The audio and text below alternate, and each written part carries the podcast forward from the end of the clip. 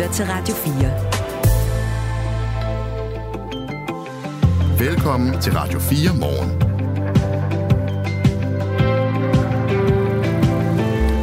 Danskerne har aldrig været så kritiske over for den kollektive trafik, som nu på landsplan er blot 40% af passagererne tilfredse med den kollektive trafik i 2023. Det viser en undersøgelse, som Forbrugerrådet Tænk har lavet. Om cirka 7-8 minutter, der taler vi med Anja Philip, der er formand for Forbrugerrådet, og prøver at få en forklaring på, hvorfor vi er så trætte af den kollektive trafik. Det er en stor dag i FC Københavns historie. Det er ikke første gang, men det er stadig stort at skulle møde Manchester United i den fineste af alle fodboldklubturneringer, nemlig Champions League, og det skal FCK i aften. Det er også i dag, at der falder dom i en sag, der handler om en mand, der måske er hemmelig agent. Måske er han bare ISIS-kriger. Det kommer lidt an på, hvem man spørger. Selv siger han altså, at han har været ansat af Forsvarets efterretningstjeneste, og det er noget af det, der måske ikke kommer svar på, når dommen falder i hans civile søgsmål. Alt det her meget mere her mellem klokken 8 og 9 i studiet Michael Rubach og Kasper Harbo.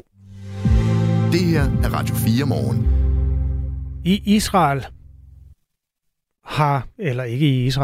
I USA har præsident Biden opfordret parterne i Israel og Gaza til en pause i kampene. Præsident Biden skulle være kommet med sin opfordring i en telefonsamtale med Israels premierminister Benjamin Netanyahu. Det er en nyhed, der kommer samtidig med, at Israel har annonceret, at man nu er inde i centrum af Gaza by. Bidens opfordring om pause i kampene er blevet taget imod med en vis forståelse i Israel, vurderer Alan Sørensen, der er mellemøstkorrespondent for Kristelig Dagblad. Med forståelse, en vis forståelse, fordi Israel allerede ved fra amerikanerne, fra den amerikanske udenrigsminister Antony Blinken, at USA's ønske her, det man kalder humanitære pauser. Det betyder altså ikke en våbenhvile, men pauser på enten timer eller i et andet udfald, så måske endda flere dage, hvor kampene indstilles, og hvor humanitære fødevarer, eller den humanitære situation kan blive forbedret inde i Gaza, ved at man kører fødevarer og medicin ind, og også at den del af Gazas befolkning, der stadig opholder sig nordpå, sådan at de kan komme i sikkerhed, eller mere sikkerhed, nede i det sydlige Gaza. Der sker stadig helt vilde og tragiske ting i Gaza. En konvoj med livreddende medicinske forsyninger blev i går ramt af angreb. En konvoj af 5 lastbiler og så 2 Røde Kors-køretøjer. Der var en af chaufførerne, der blev såret, og den her last, den skulle altså have været leveret til palæstinensiske Røde Halvmånes hospital. Da lastbilerne blev angrebet, ændrede de retning og noget i stedet frem til et andet hospital, hvor det her medicinske udstyr blev leveret. Lederen af International Røde Korsets delegation i Gaza siger, at humanitært personale kan ikke arbejde under sådanne forhold. Han bakkes også op af FN's generalsekretær Antonio Guterres, der skriver på det sociale medie X. Flere FN-nødhjælpsarbejdere er blevet dræbt i løbet af de seneste uger, end der er i nogen sammenlignelig periode i vores organisationshistorie, skriver altså Guterres på det her sociale medie. Begge altså gode argumenter for en våbenhvile. Og der er allerede små pauser fra Israels side, fortæller Allan Sørensen, som altså er udsendt for Kristelig Dagblad.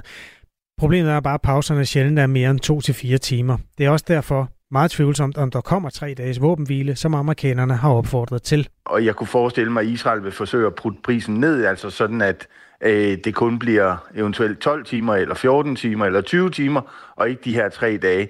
Fordi det, Israel er bange for, er, at Hamas selvfølgelig reorganiserer sig,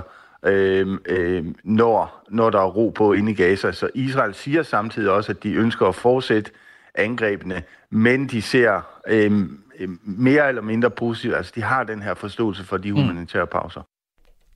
Israel er jo meget nært allieret med USA, og især omvendt, altså USA er Israels bedste ven på den store scene. Så Joe Bidens ord og opfordring betyder meget. Det er vigtigt for Israel at bevare et godt forhold til USA, og også bevare den amerikanske forståelse for den overordnede landoffensiv, som Israel har sat i gang.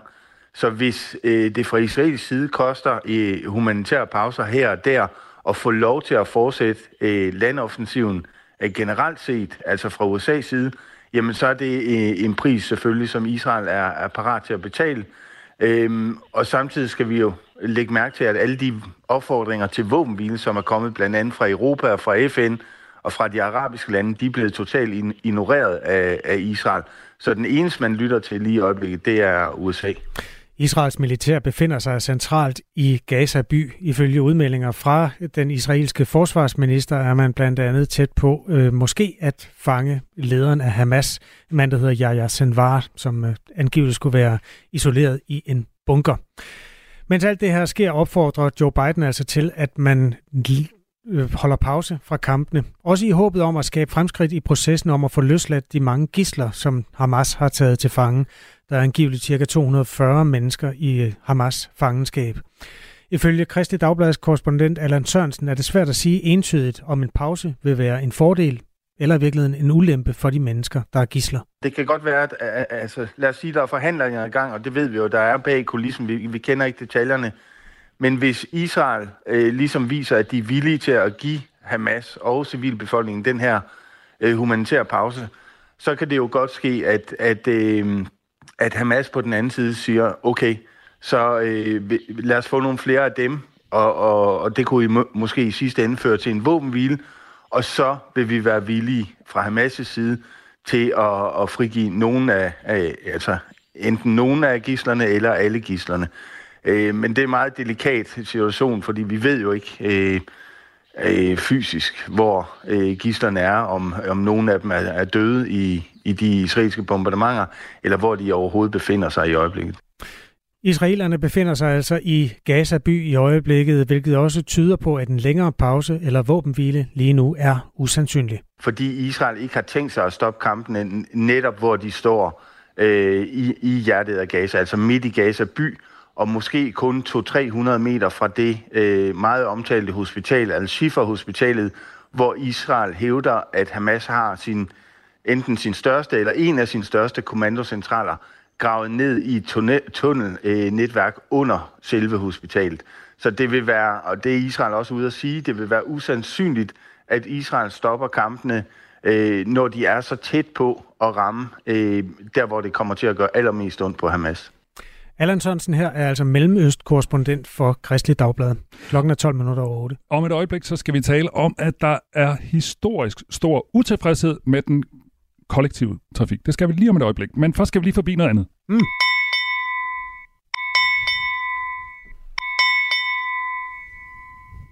Ja, hvad tænker du?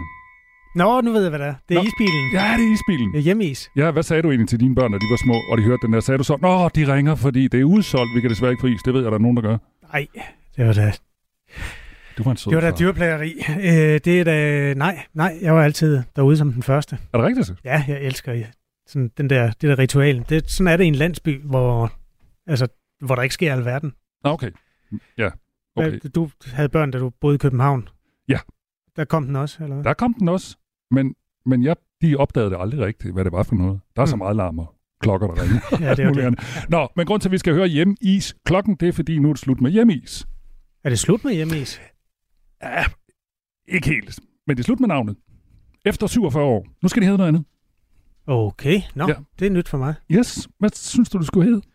Ja, det er der ikke noget at tænke over, men det skal da være noget med is, foreslår jeg. Nej, det skal ikke være noget med is. Fordi de har i en testperiode solgt pizza og måltider og snacks og desserter. Og det har de gjort efter de er blevet indgået altså de er blevet købt af en lettisk eget fødevarekoncern. Og der er de sådan udvidet sortimentet, så nu skal de ikke hedde noget med is længere. Jeg synes, de skal kalde sig dejlig mad fra Letland og is. De kommer til at hedde Frost. Frost, ligesom Disney-filmen. Nej, med Å? Med Å. Okay, nå. Ja, Frost. Jeg ved ikke. Du siger det meget interessant. Ja, men det er fordi, der er gået sådan lidt mode i det der med at bruge de der Æ, Ø og Å, synes jeg. Så nu, det synes HjemIs altså også, at de skal hedde Frost. Var det ikke noget, man gjorde i 0'erne, det der med at lave en restaurant, der skulle hedde noget på 4 bogstaver med umlaut og Ø og... Nej. Det gør man også i Letland, åbenbart. Okay. Godt. Du lytter til Radio 4. Nu skal vi en tur ud med den offentlige transport med bus eller tog, eller vi skal i hvert fald tale om det, for danskerne har aldrig været så kritiske over for kollektiv trafik som nu. På landsplan er kun 40% af passagererne tilfredse med den kollektive trafik i 2023. Det viser en ny befolkningsundersøgelse blandt 3600 danskere foretaget af det, der hedder passagerpulsen hos Forbrugerrådet Tænk. Og netop Forbrugerrådet Tænk, der er Anja Philip formand. Godmorgen. Godmorgen, ja. Det er jer, der står bag den her tilfredshedsundersøgelse. Hvorfor er langt over halvdelen af de adspurgte utilfredse med den kollektive trafik? Har du et svar på det? Ja, jeg har et meget klart svar på vegne af passagererne, og det er prisen. Det er simpelthen det, der bonger hårdest ud på og skyldes den her utilfredshed, som jo er den laveste, vi har målt, siden vi startede på at måle i 16. Efter det så kommer så, at der er for få afgange, og at de afgange, der er, det passer ikke til ens behov. Og der kommer også det her med pålideligheden ind på samme niveau i passagerernes svar. Når vi taler kollektivtrafik, så tror jeg, mange af os tit har sådan et billede af en stor by med S-tog og metro og alt den der slags. Men der er jo også masser af småbyer ude på landet, hvor man før måske har haft en bus, der kørte 5-6 gange om dagen, og nu kører der slet ikke nogen busser. Er det også sådan noget? Ja, det rammer du helt rigtigt, fordi vi kan se, at tilfredsheden ude i de mindre byer og i landdistrikterne med den kollektive transport, den er kun på 16%, hvor den netop i hovedstadsområdet, hvor man er mest tilfreds, og hvor der netop er mange tilbud, som du siger, der er 60% tilfredse. Og det, de peger på i de mindre byer og i landdistrikterne, det er jo netop, at der er kommet for få afgange, og at ens behov bliver dækket i alt for lav grad. Det er kun 7% i landdistrikterne og i de mindre byer, som får dækket de behov, de har. Og det skyldes jo nok, at den økonomi, der er i den kollektive transport, har gjort, at der kom færre passagerer efter corona. Så har man skåret ned på antallet af busruter, man ligefrem nedlagt busruter nogle steder. Det har så gjort, at der er kommet endnu færre passagerer, endnu dårligere økonomi. Så det er en virkelig negativ spiral, som skal stoppes, inden at vi helt får udhulet det gode tilbud, som kollektiv transport er for os alle sammen. Det er jo ret vildt tal, du kommer med, Anja Philip. Altså kun 16% ude i landdistrikterne er tilfreds med den kollektive trafik. Det er jo ret vildt. Det er jo et kæmpe stort område, det her, og hvis man spørger nogle politikere, så vil de sige, at vi bliver nødt til at prioritere hårdt, og vi skal også have folk opereret og andet på sygehusene og medicin og alt muligt andet, så vi har skåret ned på buslinjen. Der sad jo også kun 3 i forvejen, og den slags ting. Hvad kan man gøre for, hvis vi nu lige koncentrerer os om ude på landet, hvad kan man gøre for at vende den her udvikling? Ja, der kommer vi med nogle forskellige bud. Det ene, det handler jo så om det her med prisen og de billettyper, man har. Hvilke områder dækker billetten i? Kunne man komme med nogle periodebilletter, som var billigere? Det har man haft stor succes med i udlandet, at man kan rejse for en billig pris igennem en måned, for eksempel i et større område. Så det er en vej at gå. Så peger passagererne også på, at man skal tilgodese rejsetiden og pålideligheden, og der foreslår vi, at man laver et netværk af nogle hurtige busruter, som måske har færre stop, men til gengæld går på langt tværs, og så nogle knudepunkter, hvor man skal kombinere med noget billigere eller noget mere fleksibel transport, for eksempel flekstrafik eller understøtte nogle samkørselsordninger og den slags ting. Og så skal man selvfølgelig også her kigge på ungegruppen, fordi det er dem, der har, eller det er i hvert fald en hovedgruppe, der har meget behov for, at den kollektive transport passer til studietider, hvornår ringer klokken ind, hvor skal man hen for at passe sit fritidsjob, og selvfølgelig kunne deltage i fritidsaktiviteter. For det er også vigtigt, at vi har et tilbud til dem. Dels så kan de være under 18 år, men dels så skal vi heller ikke nå hen til, at de også er nødt til at købe en bil, og så aldrig kommer tilbage til den kollektive transport. Og det er jo også det her med bilen, altså der, hvor Hvis man kan lave nogle billetsystemer, som også er konkurrencedygtige. Så for eksempel der, hvor på de længere stræk, man kan kigge på billetpriserne der, for det er der, hvor mange kan begynde at skille hen mod privatbilen i stedet for. Vi taler med Anja Philip, som er formand for Forbrugerrådet, og vi taler om en helt ny undersøgelse, der viser, at blot 40% af passagererne i den kollektive trafik er tilfredse med den kollektive trafik.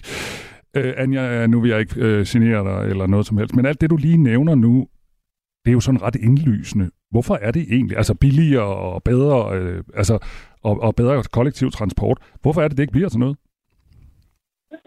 Det skal du jo spørge vores politikere om. Vi har mange meget konkrete bud, som man kan gøre, uden at det handler om de helt store investeringer. Noget, vi også peger på, det er, at der er et adgang til toilet på stationerne, og man kan føle sig mere tryg, og hvordan man kan skabe mere tryghed på stationerne, så folk gerne vil vente der, og alt sådan noget. Så der er mange måder at komme hen til at bedre indfri ønskerne for passagererne, og det er altså også her, hvor der er en solstrålehistorie, fordi at passagererne i vores undersøgelse faktisk også siger, 7 ud af 10 siger, at de vil gerne bruge den kollektive transport mere, hvis den tilgodeser deres behov noget mere.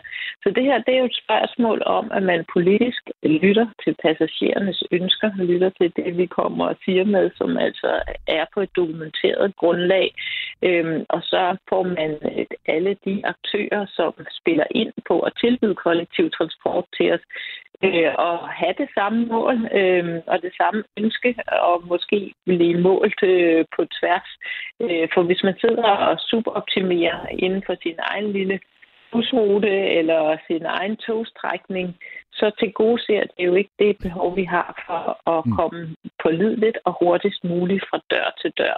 Så det er politikerne, der skal lytte, og det behøver ikke alt sammen at koste milliarder. Tak for indsparken, Anja Philip. Jamen, velbekomme.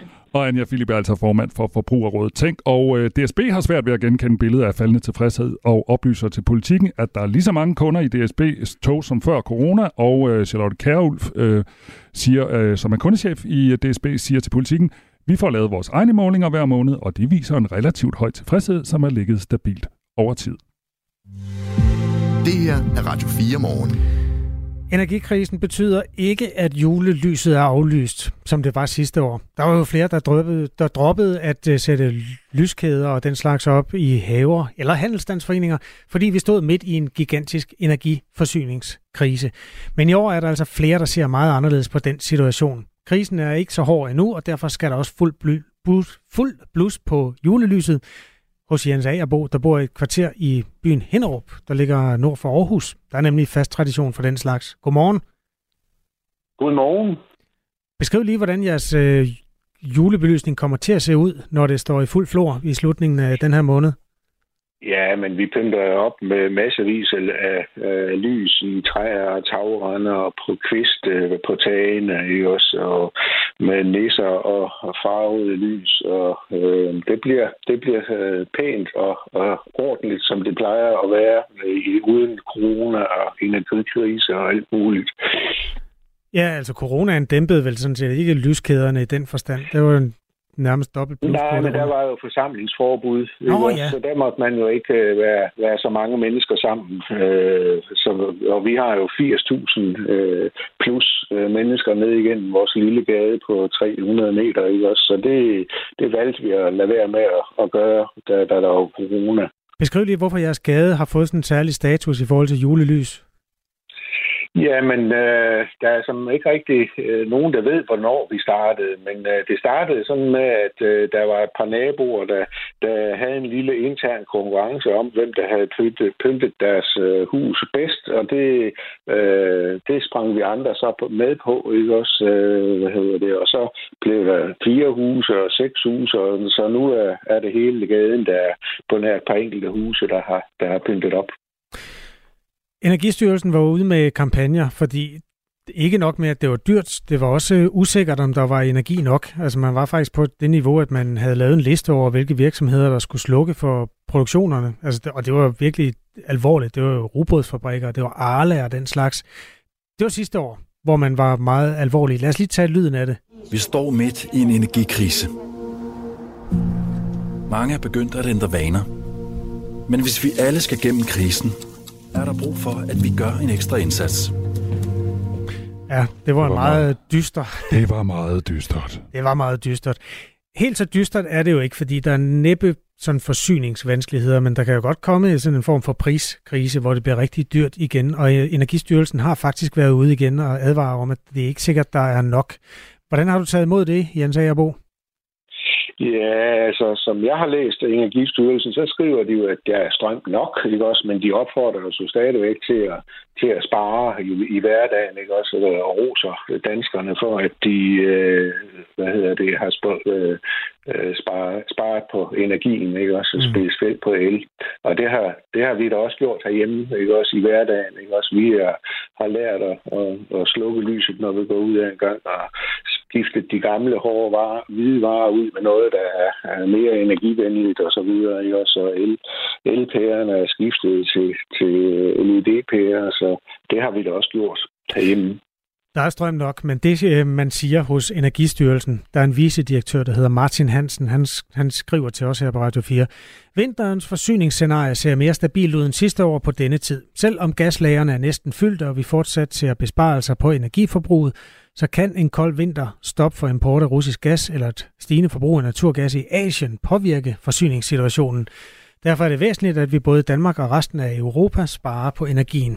Citat slut. Og det handler selvfølgelig om gas, men gas bliver faktisk også brugt på nogle af elværkerne altså til at producere med, og derfor kan det godt i den sidste ende også være strømmen, det handler om. Har du overvejet, om man skal skrue ned for julebelysningen i energisparingens hellige navn? Det har vi. Det har vi gjort herhjemme, ikke også? Og vi ser nu ikke sådan på det, ikke også? At fordi man kommer til at mangle gas ude i Asien, ikke også? At det berører også ret meget på Fredensgade eller på Fredensgade her i Hinnerup. Men det gør det jo. Men hvis vi kommer dertil, at man kommer til at mangle el og så videre, ikke også? Jamen, så bliver der slukket her. Det er der ingen tvivl om, at der gør det, ikke også? Men jeg tror nu ikke på den. Hvor mange kilowatt-timer når du at brænde af i løbet af sådan en lyssæson? Ja, det er lidt svært at sige, fordi jeg har aldrig nogensinde gjort det op, hvor meget det har været. Der er mange journalister, der har spurgt om det, ikke også? Og det er jo kun nogle få år siden, at vi fik mulighed for at se vores energibrug måned for måned inde på, og vi stoppede sådan set med at lave det i 19, ikke også? Der på med den første corona, eller var det 20. Så de sidste 3 år har vi jo ikke haft mulighed for at fyre ordentligt op. Så, men i år ved vi da nogenlunde, når det er sådan, at december er gået, hvad vi kommer til at bruge, for det kan vi jo bare slå det op. Nå, men det kan være, at jeg lige må ringe igen til den tid. Ja, det må det da i hvert fald, ja. Der var en fyr fra Vestjylland, der skrev til os, jeg tror, han hedder Jesper, at hos ham, der var det omkring 300 kilowatt-timer, han skulle bruge i løbet af en lyssæson. Og sådan en kilowatt-time, den koster jo alt efter, hvornår på dagen og sådan noget, et sted mellem 2 og 6-7 kroner, når det går værst. Ja. Så, jamen, altså, for 25 år siden, der havde vi jo ikke LED, og der var der noget, der kørte stærkt herhjemme med energien, ikke også? Det var jo sådan, at vi ikke kunne bruge alle vores hårde hvidevarer på samme tid, som vi havde julelysen tændt, så nogle gange blev vi nødt til at slukke ned for halvdelen af lyset for at få vasket eller bruge ovnen og så videre, ikke også? Okay. Men det er slet ikke på det forbrug. I dag det er helt anderledes. Vi kan køre med alt på en gang. Så energien er også på julelys sat ned. God pointe, Jens Agerbo. Tak for samtalen her til morgen. Ja, velkommen. Jens Agerbo, han bor i Hinnerup, nord for Aarhus, hvor der altså er tradition for på den lille vej med meget julepyntede huse. Og der er det altså, at man modsat sidste år fyrer den fuldstændig op i år.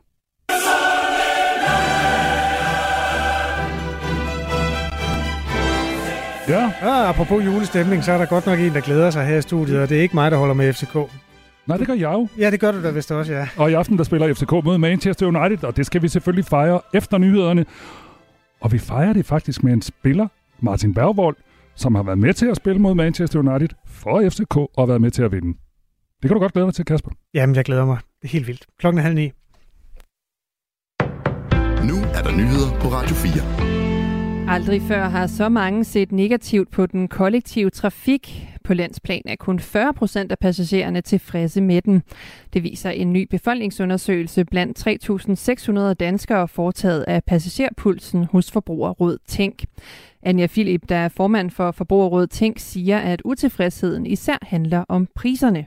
Det er simpelthen det, der bonger hårdest ud på og skyldes den her utilfredshed, som jo er den laveste, vi har målt, siden vi startede på at måle i 16. Derudover er tilliden til, at bussen eller toget går til tiden blandt de ting, som mange er utilfredse med. I mindre byer og landdistrikter er tilfredsheden kun på 16%, mens den i hovedstadsområdet er 60%.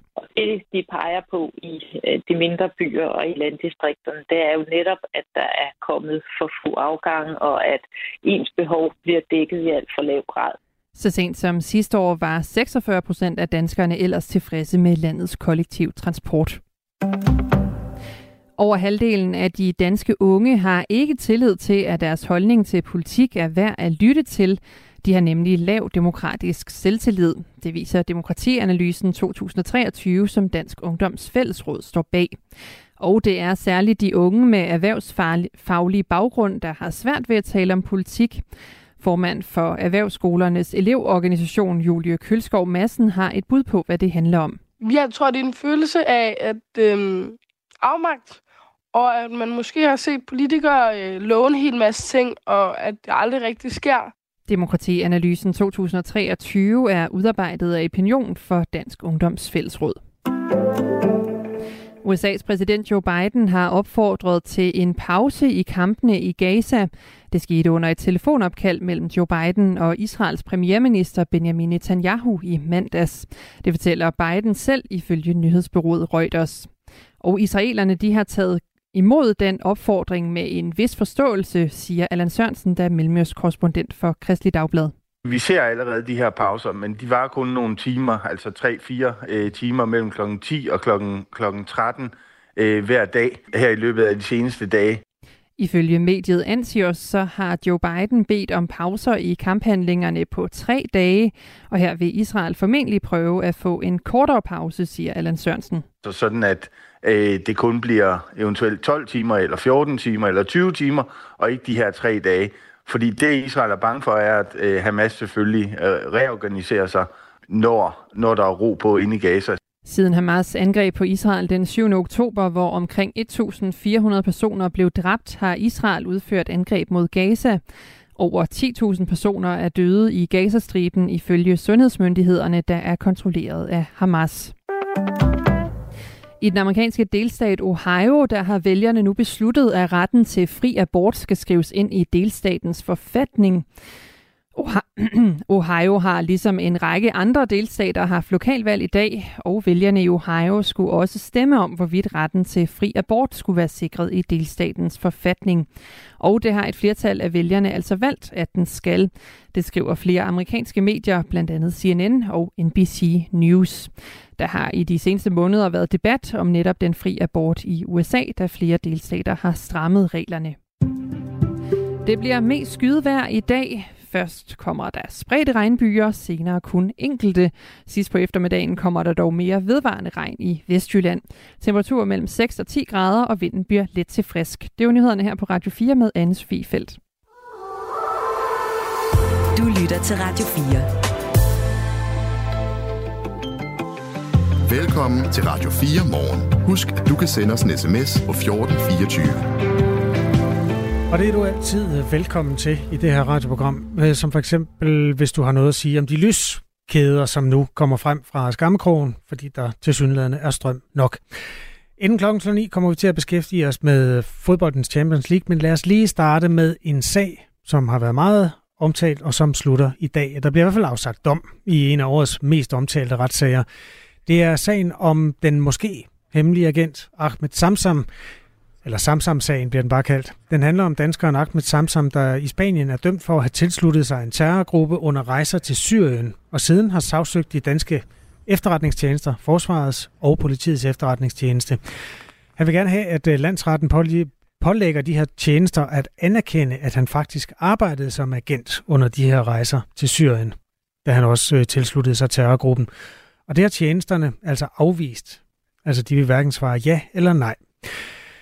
Der kommer en dom i dag kl. 10, Østre Landsret. Der er ikke noget retsmøde eller sådan noget, og derfor er det jo alt sammen noget lukket noget. Men Frederik Våge er juraprofessor ved Syddansk Universitet og har beskæftiget sig meget med de principielle ting, der er på spil i denne her sag. Godmorgen. Godmorgen. Altså der falder en dom, men du mener ikke, at sagen slutter her. Hvorfor ikke? Ja, men det er jo den højst principielle sag, og ja, vi må se, hvad dommen siger. Om den slutter her, hvis Østre Landsret når frem til, at Samsam han har været agent, og de fastslår det, så kan det godt være, at sagen slutter der. Så kan det godt være, at der ikke er stor interesse for at få bragt den her sag for Højesteret. Hvis man når frem til ved Østre Landsret, at man ikke rigtig kan behandle sagen, at man frifinder, fordi man siger, at det her med at pålægge efterretningstjenester og bekræfte, at de har haft en agent, det er ikke noget, man skal give sig i kast med, når man er domstol. Det er sådan set dybest set det som er det store spørgsmål. Hvis man når frem til det, så tror jeg nok, man må regne med, at sagen den vil gå videre til Højesteret. Det er jo en lidt underlig sag, fordi der er nogle indicier, som har været meget ude i offentligheden, nemlig at nogle mænd, som vestnok var tilknyttet efterretningstjenesterne, besøgte Ahmed Samsam i fængslet. Samtidig er der jo også den, hvis man sådan anskuer den lidt lægmandsagtigt, politiets efterretningstjeneste kunne jo bare sige nej, vi kender ikke manden, og det siger man jo ikke. Så det store spørgsmål er, om en efterretningstjeneste skal svare på den type spørgsmål, og det er jo det, der i virkeligheden er sagens kerne. Vil du ikke fortælle lidt om det? Jo, man kan sige, at det her det handler om et såkaldt anerkendelsessøgsmål, som borgere har mulighed for at anlægge medfører grundlovens paragraf 63. Det giver borgerne ret til at gå til domstolen. Så kan man, hvis man har et udstående med den offentlige myndighed, og det kunne være kommunen, det kunne være en hvilken som helst styrelse eller lignende, man har det udstående med, jamen, så har man en beføjelse til at gå til domstolene og få prøvet ens sag. Det, der så bliver gjort gældende fra kammeradvokatens side, kammeradvokaten repræsenterer Forsvarets efterretningstjeneste og Politiets efterretningstjeneste, det er sådan set, at efterretningstjenesterne, fordi der er en række bestemmelser i lovgivningen omkring tavshedspligt, for eksempel i forvaltningsloven, eller i retsplejeloven, eller udlængeloven, fordi der er her tavshedspligtsregler, så kan man heller ikke være forpligtet til at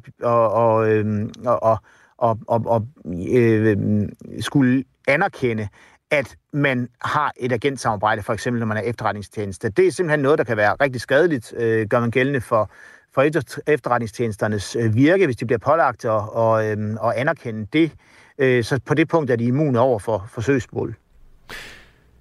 Sagen bygger jo altså på, om han var agent for den danske stat eller ej. Vil en dom i dag kunne fortælle os, om han er det, eller var det?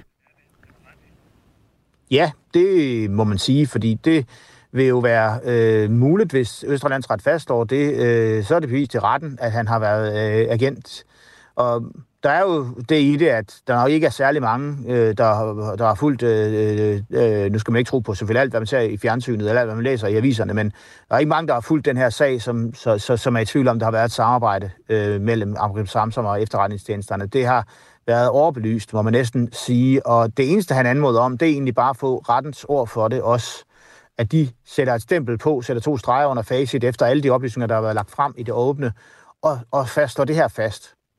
Og i den forbindelse kan man sige, der vi har lige fået et par kendelser fra Højesteret, hvor at man siger, at man ikke kunne holde det hemmeligt, at der var et kabelsamarbejde, når nu at det var en offentlig hemmelighed i forvejen, når nu alle vidste, alle talte om det.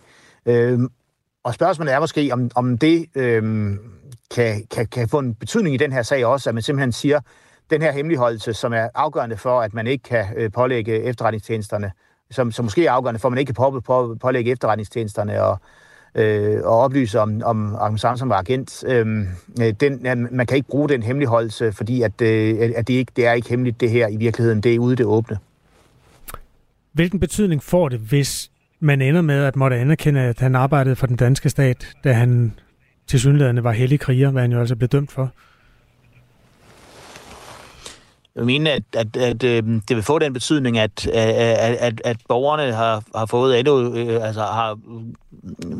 fået en grundlovs umiddelbare beføjelse, som er blevet taget til et højere niveau. Vi ser, at man forsøger at bruge domstolene til noget nu her, som man ikke har kunnet tidligere. Det store spørgsmål er jo, at man kan sige, at man ved, at Lars Findsen har været dybt involveret i sagen. Man ved, at mange fra efterretningsvæsenet har haft et ønske om at forsøge at hjælpe Ahmed Samsam her, men de har ikke kunne hjælpe ham herfra. Spørgsmålet er så her, om domstolene kan hjælpe ham, og hvis det bliver slået fast ved Østre Landsret, at han har været agent her, så vil det være en meget stor oprejsning på det principielle plan. Det vil betyde noget på det principielle plan, at man kan få hjælp fra domstolen i en situation som den samme, som har været i. Dernæst så vil spørgsmålet så også være, om man med sådan en dom i hånden vil have mulighed for at få straffesagen genoptaget i Spanien, og det er jo det, som Erbil Kaya, forsvareren for Samsam, og her i den her sag, advokaten for Samsam, siger er det vigtigste i virkeligheden med den kendelse, det er, at man kan få sagen genoptaget i Spanien. Men egentlig er det vel også logisk, at man stadig har nogle rettigheder, når man er hemmelig agent. Er det ikke? Jo, og man kan jo i hvert fald sige, at der var nogle folk i efterretningstjenesten, som havde et meget stærkt ønske om at hjælpe Samsam. Man er gået virkelig til yderlighederne, fordi der er nogen, der mener, at der er noget, der er helt galt. Man kan også se den her PET-medarbejder, der står frem i Esbjerg, for nylig i DR, han siger jo, at han lå inde med en viden om noget, der ikke var, som det skulle være i de her sager. Der er virkelig nogle folk, der har haft noget på spil, på trods af, sagt med al respekt for Samsam og så videre, at vi har en hærdet, til dels hærdet kriminel, han har, som han selv også har sagt flere gange, jo begået en del lovovertrædelser. Han stod også og var i fængsel for en anden lovovertrædelse, som han har afsonet i forbindelse med den her straf. Så har der altså været et stærkt ønske om at hjælpe Samsam, og det gør jo, når man hører det, når de her meldinger kommer ud igennem medierne, at man må spørge, der må være et eller andet i den her sag, som vi ikke ved tilstrækkeligt om, hvor at der er nogen, der mener, at man har svigtet en borger. Hvis han ikke var agent, var han så bare stikker eller IS-kriger? Er der en af vores lyttere, der spørger? Og det er måske lidt polemisk måde at sætte det op på, men altså, det er jo sådan set rigtigt, ikke? Altså, det er jo det, som den spanske domstol er nået frem til. Og der er det lille problem, man kan sige, som man også godt kunne have et ønske om, at det danske retsvæsen har mulighed for at vurdere og tage højde for. Og det er, at den spanske dom, den er godt nok, det er den, han afsoner her i Danmark, og snart er færdig med at afzone. Men den er jo blevet konverteret af en dansk domstol. Den er blevet overført til danske forhold. Der er en dansk dommer, der har været inde og svinge hammeren, om man så må sige, og overført den til Danmark. Så det danske retssystem er også på en eller anden måde involveret i det her påståede justitsmord. Og i den forbindelse, så kan man sige, så bør vores retssystem jo også have mulighed for at kunne hjælpe med at håndtere en sag som den her. Men udgangspunktet er jo, at man mener, det er jo en meget hård fængselsstraf, han har fået nede i Spanien, og det mærkelige er jo bare den her situation, at så mange kan råbe på, at der sker et justitsmord, og så alligevel så står man magtesløs. Og det er lidt det, der selvfølgelig skurer i ørerne, at der hænger noget og blafrer i, der er noget, der blafrer i vinden i sagen her. Vi glæder os til klokken 10, når der bliver afsagt dom i hvert fald den første retssag. Nu må vi se, om der kommer flere mod Ahmed Samsam. Det foregår i Østre Landsret. Frederik Våge, tak skal du have. Ja, tak. Juraprofessor ved Syddansk Universitet. Klokken er 8:16. Det her er Radio 4 morgen. Ukraine vil gerne med i EU. Det er et ønske, som landet længe har haft, og som der har været fokus på fra flere medlemslande, siden krigen i Ukraine brød ud. Og nu vil EU-kommissionen... Og nu vil EU-kommissionen formentlig anbefale, at EU starter forhandlinger med Ukraine om et medlemskab af unionen. For i dag præsenterer kommissionen sin landerapport, som det hedder, for Ukraine, og når EU-kommissionen senere i dag hiver karakterbogen frem, så vil Ukraine være bestået, det siger Lykke Friis, der er direktør i Tænketanken Europa. Men selvfølgelig vil de jo også pege på ting, der ikke er godt nok endnu, hvor Ukraine så at sige skal til sygeeksamen og skal indhente nogle ting, og det er blandt andet med hensyn til korruptionsbekæmpelse. Korruption er en af Ukraines største udfordringer, siger Lykke Friis, og selvom landerapporten her er en god begyndelse, så er der alligevel et stykke vej til et decideret EU-medlemskab. Jamen, der skal man jo have gennemført diverse love. Man skal også have gennemført en lov omkring hvidvaskning, for eksempel. Og det er de sådan set godt i gang med, men en ting er det, man skriver ned på papir, noget andet er så, hvad man gør i praksis. Og der skal man selvfølgelig også lige sikre sig, at nogle af de nye love så rent faktisk så er stramme nok. Og Ukraine har drømt om et EU-medlemskab rigtig længe, og også før den russiske invasion, og selvom der er forståelse for sådan i bred kreds i EU-landene, at landet står i en særlig situation lige nu, så er der altså ikke nogen genvej til et medlemskab, siger Lykke Friis. Optagelsesprocessen kommer til at være meget langvarig. Altså en ting er, at de i dag består og kan rykke videre i processen. Det kræver jo også enstemmighed, men noget andet er, hvornår det kan blive optaget. Og der kan vi altså meget velkommen hen forbi 2030, som værende optagelsesåret. Men lige her nu, så tror jeg ikke, at man vil komme galt afsted ved at sige, at selvfølgelig er der også det pres på, at EU nu giver Ukraine et klart perspektiv omkring medlemskab. Og der er det måske ikke lige på nuværende tidspunkt, også når man ser noget vagten i gelederne, både internt i Europa, men jo så også i USA, og sige, at I skal opfylde alt til punkt og prikke. Og det er derfor, man siger, jo, I har sådan set bestået, men I kommer altså også til at skulle indhente noget, før så de egentlige forhandlinger går i gang. Der er lidt forskellige holdninger til Europa blandt de andre EU-lande. Der er mange tilhængere naturligvis af at optage det krigsplagede land, men der er også modstandere blandt dem Ungarns premierminister Viktor Orbán, som ikke ligefrem er fan af ukrainsk optagelse. Det kan dog også være en modstand, der er funderet i hans egne taktiske overvejelser, mener Lykke Friis. Altså, han har jo noget med, hvor han dybest set har sådan en forhandlingstaktik. Hvis jeg nu blokerer på noget, som jeg andre gerne vil have, så får jeg måske noget, hvor jeg gerne vil have noget, altså en hestehandelsagtig, altså med hensyn til penge. Men så har han jo altså også noget, der bliver afgørende i dag, og det man skal læse med småt, det jeg vil læse meget, meget intens, det er jo, hvad siger kommissionen omkring mindretallet? For der er jo altså et betydeligt Ungarns mindretal i Ukraine. Og der skal man jo også i henhold til EU's regler sørge for, at de kan komme i skole, at de har muligheder for så at leve deres liv. Og hvis der er for meget kritik der, så kan han jo trække det kort og så sige, det er simpelthen ikke godt nok, jeg vil have nogle forsikringer, før jeg kan acceptere, at optagelsesbehandlingerne bliver åbnet. Så på den måde vil der helt sikkert være lidt drama igen, når vi kommer frem til EU-topmødet i midten af december, hvor der jo så ikke kun er Viktor Orbán, men der er jo også den nye slovakiske statsminister Robert Fico, som også godt kunne finde på at sige, er det her nu godt nok? Så selvom det her uden tvivl være en glædens dag for Ukraine, så vil de punkt 1 givetvis være lidt irriteret over, at de stadigvæk skal til sygeeksamen på nogle områder, og punkt 2, ja, så skal vi selvfølgelig også holde øje med, hvad siger så nogle af landene, når den her rapport, eller den her karakterbog, lander på deres bord, så at sige. Mm. Vi taler altså om det her, fordi der i dag lander en rapport, der skal sætte skub i Ukraines mulighed for at blive optaget i EU. Rapporten, som er fra EU-kommissionen, er dog ikke nok til, at EU starter forhandlinger med ukrainerne sådan direkte. I sidste ende, eller den næste hurdle, det er beslutningen hos EU's stats- og regeringsledere, som skal drøfte den her rapport i december måned. Og der er jo også flere lande på kandidatlisten, som er værd at holde øje med, når landerapporten lander i dag, siger Lykke Friis. Det vil sige jo så lande som Bosnien-Hercegovina, Albanien, så er der jo selvfølgelig også Montenegro, som lige har nævnt nogen. Og så er der Moldova, som også gerne vil ind, og så er der Georgien. Så det kan altså blive en union med over 36 eller op til 36 lande. Men det vi skal holde øje med i dag, det er, hvad siger kommissionen omkring Moldova? Der tror jeg også, de vil sige bestået. Georgien vil man sige, I kan på sigt blive medlemskab af den europæiske union. Og dramaet vil ikke så meget være Ukraine i dag. Det vil være, hvad står der omkring Bosnien-Hercegovina?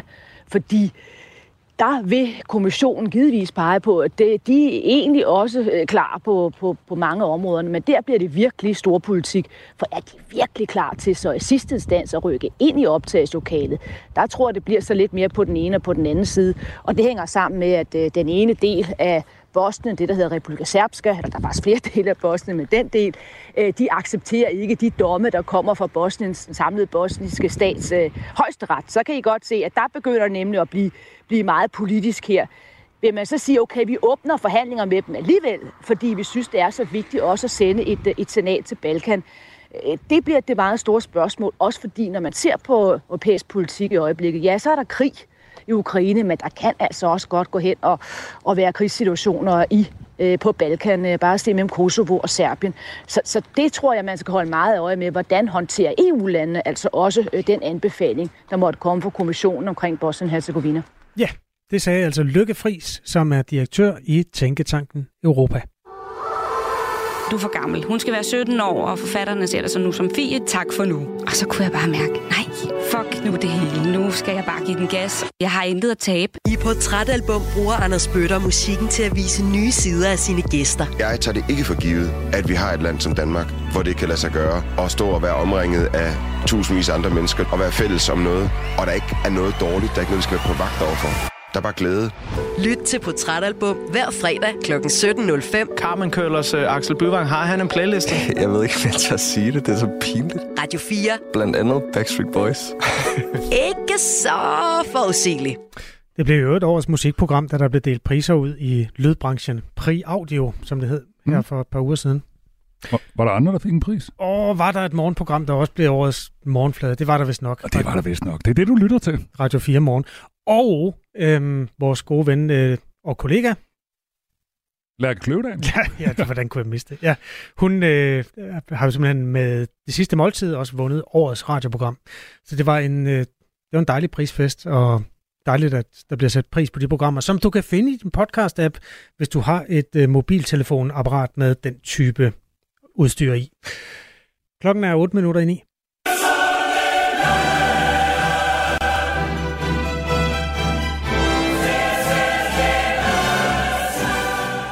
For dem, der ikke ved det, så det er den her Champions League-hymne, vi hører nu, fordi FCK skal i aften spille mod store, mægtige Manchester United i fjerde runde af Champions League-gruppespillet. Og United er jo en af fodboldhistoriens helt store giganter og har vundet Champions League 3 gange, senest i 2008. Og sidst Manchester United var på besøg i Parken, det var helt tilbage i 2006. Er det rigtigt egentlig? Nu bliver jeg lidt i tvivl. Nå, det finder vi ud af. Ja, hvorfor skulle det ikke være det? Jamen, har de ikke spillet mod dem for et par år siden? Nå, det kan jeg da undersøge. Undersøger du ikke lige det? Jo. Nå, men dengang i 2006, der var det med superstjerner som Cristiano Ronaldo, Wayne Rooney og Edwin van der Sar på holdet, hvis folk kan huske dem. Men upåagtet FCK endte alligevel med at hive en flot 1-0-sejr hjem, og det lød sådan her dengang. Kommer egentlig fint op til den, Agerbo. Og Tinson! Og så kommer sidste stykke af FCK er foran mod... Og hvis der er en, der kender til det her med at slå Manchester United, så er det Martin Bergvold. Godmorgen. Ja, godmorgen. Du var en af spillerne på FCK's hold, som var med på banen mod United den der gang i 2006. I dag der er du træner for Esbjergs andet hold. Hvordan husker du den der aften i 2006? Jamen altså, jeg husker den jo som nok en af de største oplevelser. Det var første gang i Champions League, og United var jo et kæmpe hold dengang, jo. Så det var jo helt vildt, at vi egentlig kunne gå ud og vinde sådan en kamp. Men det viser bare, hvad Parken kan, når den står sammen. Var du god i den kamp, hvis du lige selv skal sige det? Og ikke prangende. Men jeg spillede der 70 minutter, men det gik sådan lidt. Det var jo nogle store stjerner, man mødte, og jeg var jo, hvad skal man sige, kun 22 år, så det var jo lidt specielt at stå derinde i Parken, og der var måske lidt sommerfugle i maven, lidt for mange. Jeg kom der igennem den. Hvis du nu sådan skal se tilbage på dengang, altså i 2006, hvad tænker du så var hemmeligheden bag 1-0-sejren dengang? Jamen altså, det var jo, hvad skal man sige, vi var et stærkt kollektiv. Vi havde Ståle som træner, Og så er det jo bare at gå ud og spille fodbold, selvom det er nogle store stjerner, vi står overfor. Og det gik vi egentlig ud og bevist. Hvor vi var et team, hvor United var måske lidt mere individuelt med lidt større stjerner, som måske ville lidt på egen hånd. Så det gav jo heldigvis på det, og det var jo kæmpestort at få 3 point mod dem. Mm. Manchester United vandt for 2 uger siden den første kamp i gruppespil mod FC København med 1-0 på en scoring af Harry Maguire. Og FCK spillede faktisk ret godt, der spillede lige op med United, selvom de altså vandt. Og denne gang står det altså i Parken og med mere end 30.000 tilskuere i ryggen. Hvis du nu sådan sammenligner den sejr der i 2006 med det, vi kommer til at se i aften, tror du, det nuværende hold kan sådan lade sig inspirere af jeres kamp dengang? Jamen altså, jeg synes at generelt, de beviser stort set år efter år, når de er i Champions League her, at det er bare noget specielt, og jeg synes, de stepper op. Og jeg synes jeg egentlig, de har spillet rigtig fine kampe her, de sidste, både i Istanbul og også på udebane mod United, hvor de egentlig er, hvad skal man sige, ikke har et straffe i overtiden, ikke? Så man sagtens kunne hive det 1 point hjem derovre. Og så synes jeg, at United er lidt ramt. Det er jo ikke, fordi det er imponerende, det bold, som jeg har set i hvert fald. Så der er gode muligheder i aften, synes jeg. Hmm. Vi taler med Martin Bergvold, som var med på det hold, altså FCK's hold i 2006, som slog United 1-0. Hvordan var det egentlig at stå over for sådan nogle af verdens største stjerner? Fordi det, tænker jeg, det er jo også det samme, som de nuværende FCK'er kommer til at opleve i aften? Jamen altså, det var selvfølgelig kæmpestort, og det var jo, hvad skal man sige, også første gang, man var i Champions League, og det var noget helt andet end Superliga, og så det var så bare at høre den melodi, når man går ind på banen, ikke? Det kribler lidt i maven, så der er selvfølgelig lidt ekstra sommerfugle i maven, men altså, jeg synes generelt år efter år, at specielt i Parken, at man præsterer på rigtig højt niveau. Hvis man også går ind og kigger på statistikkerne, hvor svært det er egentlig at slå FCK i Parken i Europa. Så jeg synes, i aften er der gode muligheder for 3 point eller en uafgjort. Mm. Kan man egentlig som fodboldspiller blive sådan en lille smule starstruck, når man står over for de der kæmpe store kendte navne? Altså i dit tilfælde, der var det jo Ronaldo for eksempel. Ja, men ikke når du træder ind for kridtstegen, så er dit hoved et helt andet sted. Så er fokus på præstationer, og der går man ikke og tænker over, hvem der egentlig render rundt. Det er måske før og efter kampe, de helt store kampe, at man lige skal stoppe op og lige tænke over, okay, det var så nogle rimelig store spillere, der har været der, ikke? Men under kampen, der tænker man ikke over det. Okay. God tur til København. Jeg ved, alle jer FCK-spillere, der var på holdet dengang i 2006, er inviteret med til aftenens kamp. God tur. Jo, tak skal du have. Og det var altså Martin Bergvold, som i dag er fodboldtræner, men dengang var med, altså i 2006, var med til at spille mod United. Og du har ret. Jeg fik sagt noget sludder, ikke også? Jeg ved ikke, hvad du sagde, men du havde ret, da du sagde, at FC København har mødt United siden da. Ja. For det var i 2020 i kvartfinalen i Europa League, altså den næstfineste. Ja, præcis. Og var i øvrigt også tæt på at gå videre dengang, man tabte efter et straffespark efter 120 minutter. Okay. Jeg ved ikke, om det var et straffekonkurrence eller hvad det var, det kan jeg ikke lige huske. Nej, det var et straffespark. Slet ret. Bruno Fernandes scorede et straffesparksmål i overtiden. Det var sådan, det var. Tak for det. Velkommen, og som en lytter skriver, så mægtige er United jo heller ikke lige i øjeblikket. Det er jo en kommentar til, at United er jo en kæmpe klub, men faktisk klarer sig ret dårligt i Premier League lige for tiden. Ja, jeg ser alle deres kampe for tiden, fordi jeg holder med et andet hold, og jeg synes, det er så sjovt at se United tabe. Er det Liverpool? Ja, men det sjove er jo, at United taber til alle mulige mystiske hold i øjeblikket. Så. Hvordan går det egentlig med Rasmus Højlund? Tidligere, hvis du ser alle kampene, han er jo tidligere FCK, og var jo sådan udskreget til det store håb.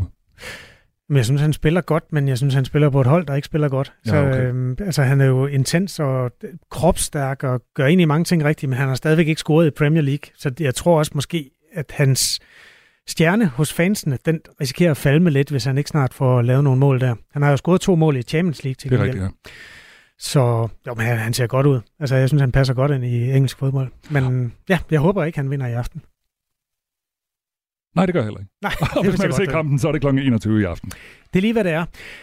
Radio 4 Morgen er 3 timers nyhedsmagasin, som foregår mellem klokken 6 og klokken 9, og så blænder vi op for Ring til Radio 4 efterfølgende. Jeg ved ikke, har du listen over, hvad Sina har på programmet? Ja, de spørger blandt andet, skal det være lovligt at bære peberspray, så man kan forsvare sig selv? Og det er jo, tror jeg, spørgsmålet er aktualiseret af de her uhyggelige sager fra Herning, hvor nogle kvinder er blevet forsøgt bortført, kan man nærmest sige. Og så spørger de også, skal vi huske at rose mødre mere for netop at være mødre? Signe Ribergaard Rasmussen, hun er i hvert fald både mor og vært på Radio 4, og hun tager over efter nyhederne her klokken 9. Det følges efter af Frontlinjen, som er det militærstrategiske forsvarsmagasin, bestyret af Peter Ernstved Rasmussen her på Radio 4. Nu skal vi have lidt nyheder, og det er Anne-Sophie Felt, der står for det. Du har lyttet til en podcast fra Radio 4. Find flere episoder i vores app, eller der, hvor du lytter til podcast. Radio 4. Ikke så forudsigeligt.